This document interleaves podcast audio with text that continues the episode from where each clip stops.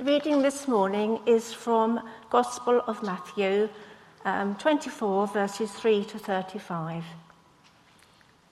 As Jesus was sitting on the Mount of Olives, the disciples came to him privately. Tell us, they said, when will this happen, and what will be the sign of your coming and of the end of the age? Jesus answered, Watch out that no one deceives you. For many will come in my name, claiming, I am the Christ, and will deceive many. You will hear wars and rumors of wars, but see to it that you are not alarmed. Such things must happen, and the end is still to come. Nation will rise against nation, and kingdom against kingdom. There will be famines and earthquakes in various places. All these are the beginning of birth pains. Then you will be handed over to, per- to be persecuted and put to death, and you will be hated by all nations because of me. At that time, many will turn away from the faith and will betray and hate each other. And many false prophets will appear and deceive many people. Because of the increase of wickedness, the love of most will grow cold. But he who stands firm to the end will be saved. And this gospel of the kingdom will be preached in the whole world as a testimony to all nations, and then the end will come. So when you see standing in the holy place the abomination that causes desolation, spoken through the prophet Daniel, let the reader understand. Then let those who are in Judea flee to the mountains. Let no one on the roof of his house go down to take anything out of the house. Let no one in the field go back to get his cloak. How dreadful it will be in those days for pregnant women and nursing mothers.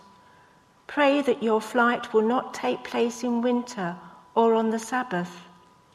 For then there will be great distress, unequaled from the beginning of the world until now, and never to be equaled again. In those days, if those days had not been cut short, no one would survive. But for the sake of the elect, those days will be shortened.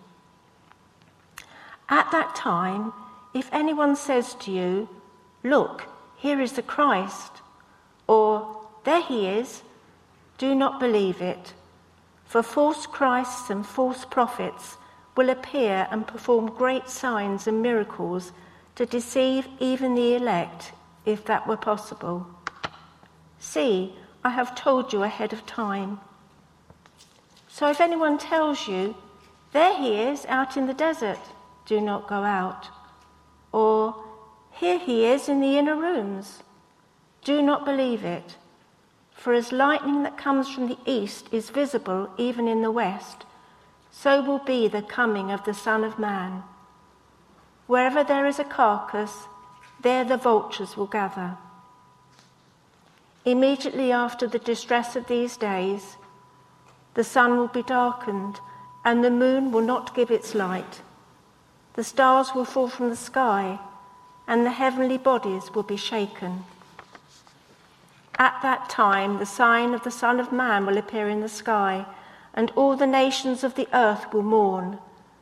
They will see the Son of Man coming on the clouds of the sky with great power and glory.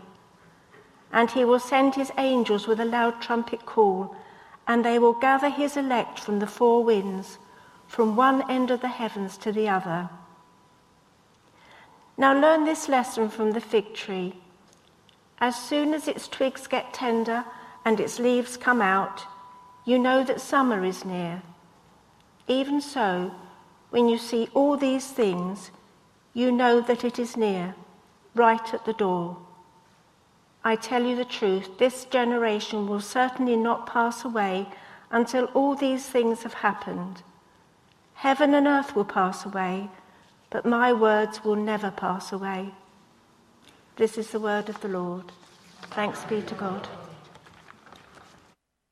Should we pray as we come to God's word? Heavenly Father, we thank you that Jesus promises that when we meet together, he will be with us. And we thank you that you promise uh, to speak to us uh, as we read your word. Would you do that this morning uh, as we look at this section of Matthew? Uh, help us uh, to understand it and be changing us by it make us more into the likeness of Jesus. In his name we pray. Amen. What does the future hold? Are things going to get better or worse? When's the world going to end? Questions like these have fascinated humans, I think, pretty much forever.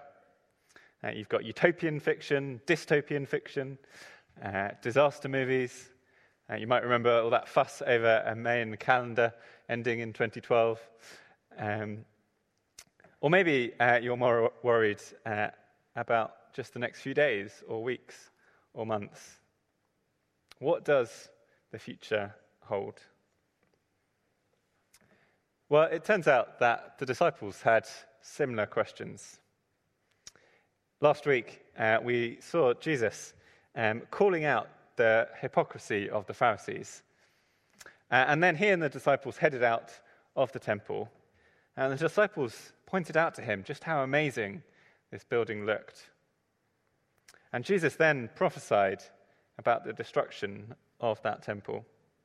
This is verse 1 and 2 of chapter 24. Jesus left the temple and was walking away from uh, when his disciples came up to him to call attention to the buildings. Do you see all these things? He asked. Truly, I tell you, not one stone here will be left on another. Every one will be thrown down. It's quite a bold prediction.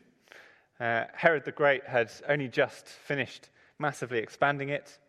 Uh, it had been one of the, the biggest construction projects of the previous century. It was certainly the biggest and most solid building in Judea. So naturally, the disciples want to know more. Uh, verse 3 As Jesus was sitting on the Mount of Olives, the disciples came to him privately. Tell us, they said. When will this happen? And what will be the sign of your coming and of the end of the age? So, this morning we're going to look uh, at some of Jesus' answer to those, that question.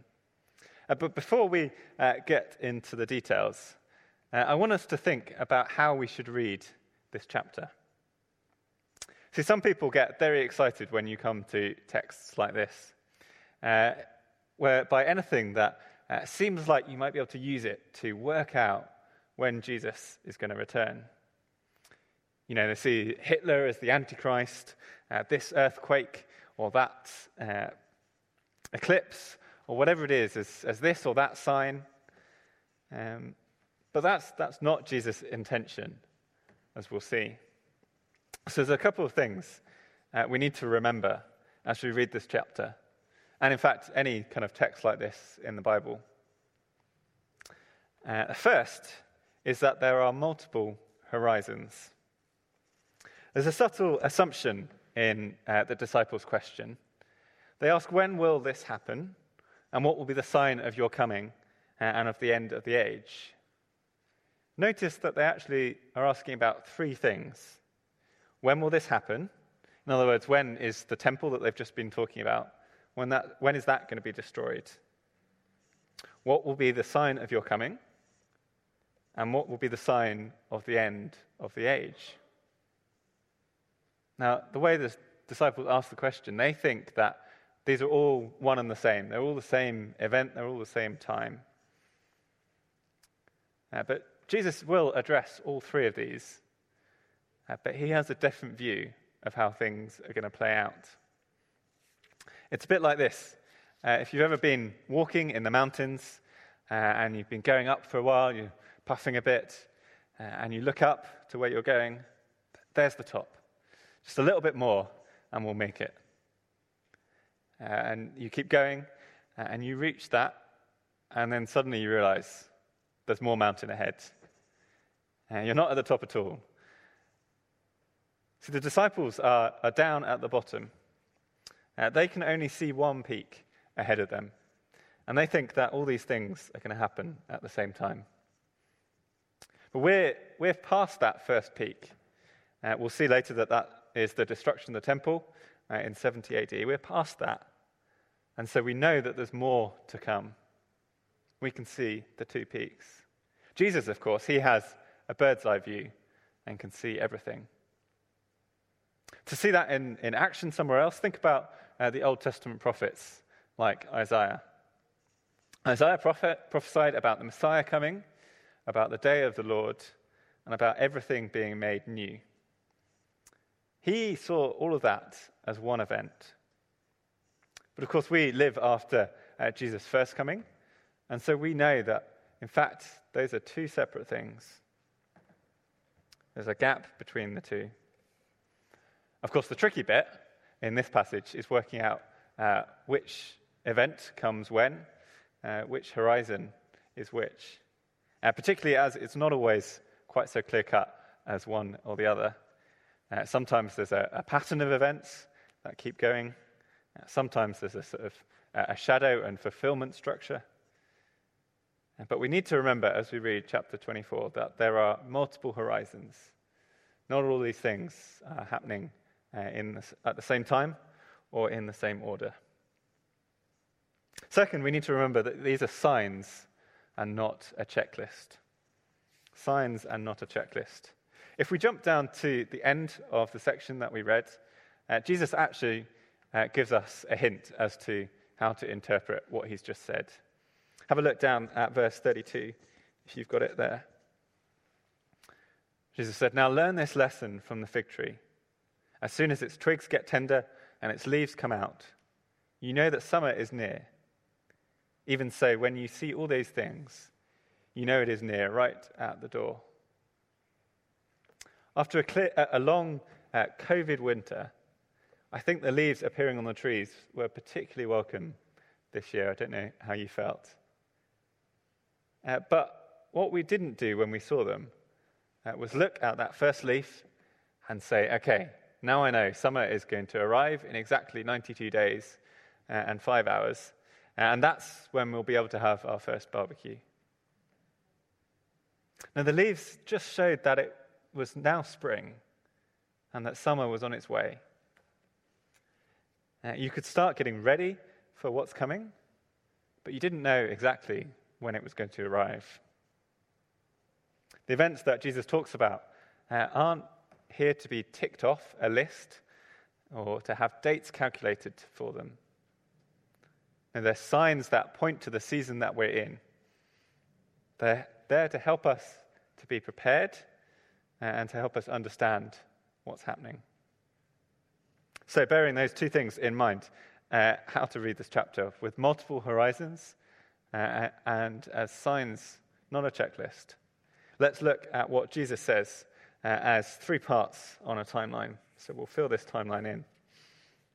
And the first part uh, is the current age, uh, or as it's known uh, elsewhere, the last days. That's the, the time between uh, when Jesus uh, first came, his death and resurrection, and his second coming. This is where Jesus starts his response, not talking about a specific time, but what we all experience, all Christians experience uh, between the first and second comings. So, verse 4 Jesus answered the disciples Watch out that no one deceives you. For many will come in my name, claiming I am the Christ, and will deceive many. You will hear of wars and rumors of wars, but see to it that you are not alarmed. Such things must happen, but the end is still to come. Nation will rise against nation, and kingdom against kingdom. There will be famines and earthquakes in various places. All these are the beginning of birth pains. Then you'll be handed over to be persecuted and put to death. You'll be hated by all nations because of me. At that time, many will turn away from the faith and will betray and hate each other. And many false prophets will appear and deceive many people. Because of the increase of wickedness, the love of most will grow cold but he who stands firm to the end will be saved. And this gospel of the kingdom will be preached in the whole world as a testimony to all nations, and then the end will come. Jesus is preparing his disciples for what's to come. They're thinking short term. Uh, soon the temple's going to be destroyed, Jesus is going to come, and everything will be made right. There's not too much to worry about. But it's not that simple, Jesus says. There's going to be a lot that happens before the end. Remember, it's not a checklist. There's no dates or times associated with the events mentioned here. This is a pattern. It's a pattern of this current age. There will be dis- natural disasters, human disasters, and these things will keep happening on and on. How does this help us? Well, Jesus is clear. Don't be deceived. Don't be alarmed. People are, are, constantly predicting that the world is about to end. And in the last two years, we've had everything that Jesus mentions here uh, war, famine, earthquakes, persecution, and a global pandemic to boot. I'm not saying the end isn't near, but people also have short memories, don't they? Last century had uh, two world wars, uh, a Cold War, pandemics, famines, more, uh, and it wasn't much better before that. This is normal life in a fallen world. It's normal life in a world that knows it's coming to an end. It's the beginning of birth pains, Jesus calls it. There is a new, rather better world than this coming. And this one isn't going to go quietly. So maybe you uh, read the news or watch the TV, uh, and you feel rather overwhelmed by all the uh, things that you read and see. I wouldn't blame you. You look to, to the future and see climate change, overpopulation, increasing international tensions. And maybe you think that the world is going downhill, and maybe it is. Don't be alarmed. All this doesn't mean that God isn't in control. It doesn't mean that his plan has been derailed. Jesus says, This is what life is like in the current age uh, before the end. Don't be alarmed and don't be deceived. Don't let other people persuade you that God isn't in control. Don't listen to people who uh, claim to be in control and who, uh, who claim to be able to sort it all out. People might come saying, uh, I am the Christ. They're probably fairly easy to spot, uh, but they might be more subtle. They might claim that uh, my technology will save us all, or we can, uh, with my idea, we can stop all wars. They might have good ideas, but I can promise that they won't solve everything. So we're not to put our hope in them or, or follow them. Instead, we're to follow Jesus, who will solve everything. In the current age, don't be deceived and don't be alarmed. Well, in verse 15, uh, the ch- tone changes somewhat. Uh, it becomes much more specific, which brings us to the second uh, point on the timeline, 70 AD. So when you see standing in the holy place, the abomination that causes desolation, spoken of through the prophet Daniel, let the reader understand. Then let the, those who are in Judea flee to the mountains. Let no one on the roof of his house go down to take anything out of his house. Let no one in the field go back to get his cloak. How dreadful it will be in those days for pregnant women and nursing mothers. Pray that your flight will not take place in winter or on the Sabbath. Remember, the disciples had asked when the temple was going to be destroyed, and this is what Jesus tells them. He goes back to a prophecy in Daniel 11 that a king would come, set himself above every god, and profane the temple. And here we need to have the multiple horizons in mind again.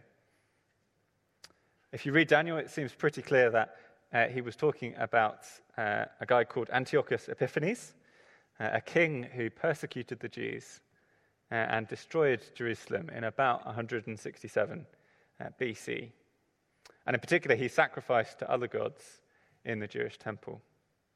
But clearly, he doesn't fit our timeline. He's off that end.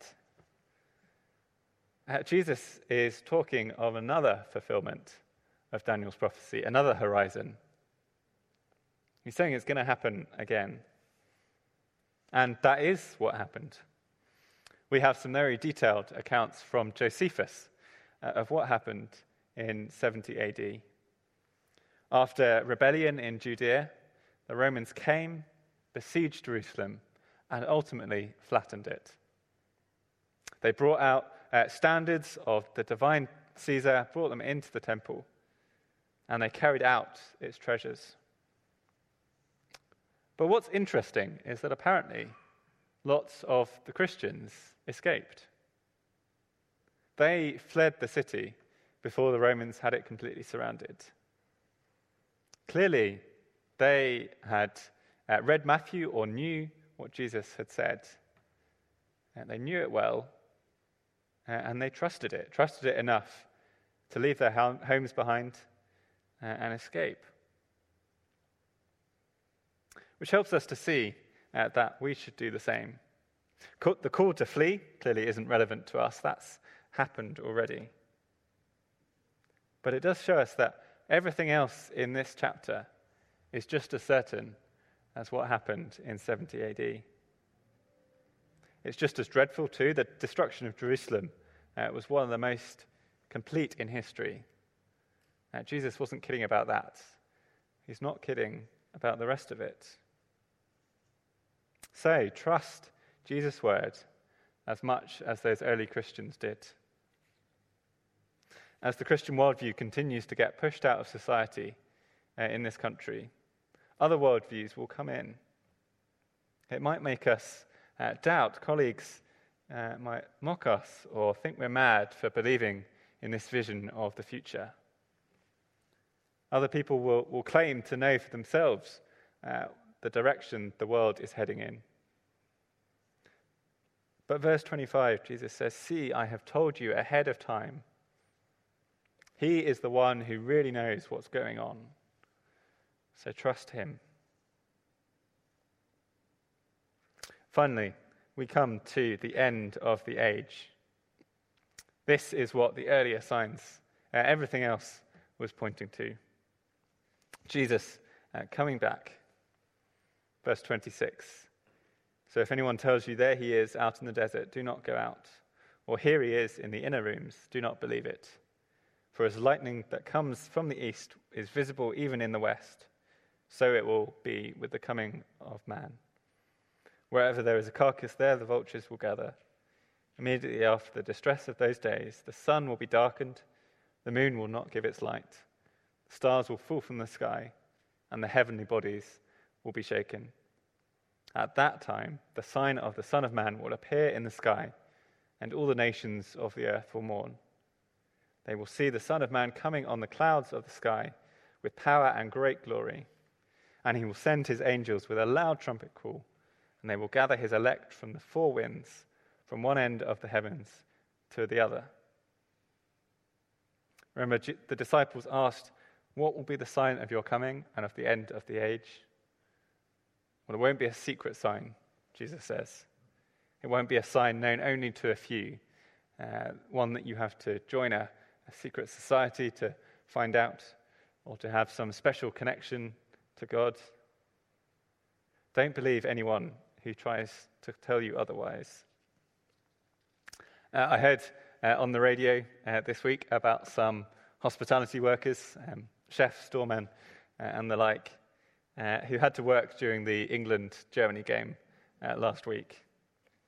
They were desperately trying to avoid spoilers. they didn't want to know the score so that they could go home and watch it later. But as you can imagine, that was impossible. Uh, I think you'd have, have to have been in the middle of Dartmoor on your own to have not heard uh, the cheers when the two goals went in. Jesus says that the sign will be unavoidable. Everything that accompanies Jesus' return will be completely obvious to everyone. We'll see uh, next week with Andrew that uh, the main application comes uh, in some parables that come next uh, not to steal his thunder, but uh, it's, it's be ready. Uh, but for now, we can look forward to the day when Jesus' angels will gather his elect from the four winds, from one end of the heavens to the other. Life is hard. That's not going to change before we reach the end. That is what life in the current age is like. But the leaves on the fig tree are coming out. Jesus will return.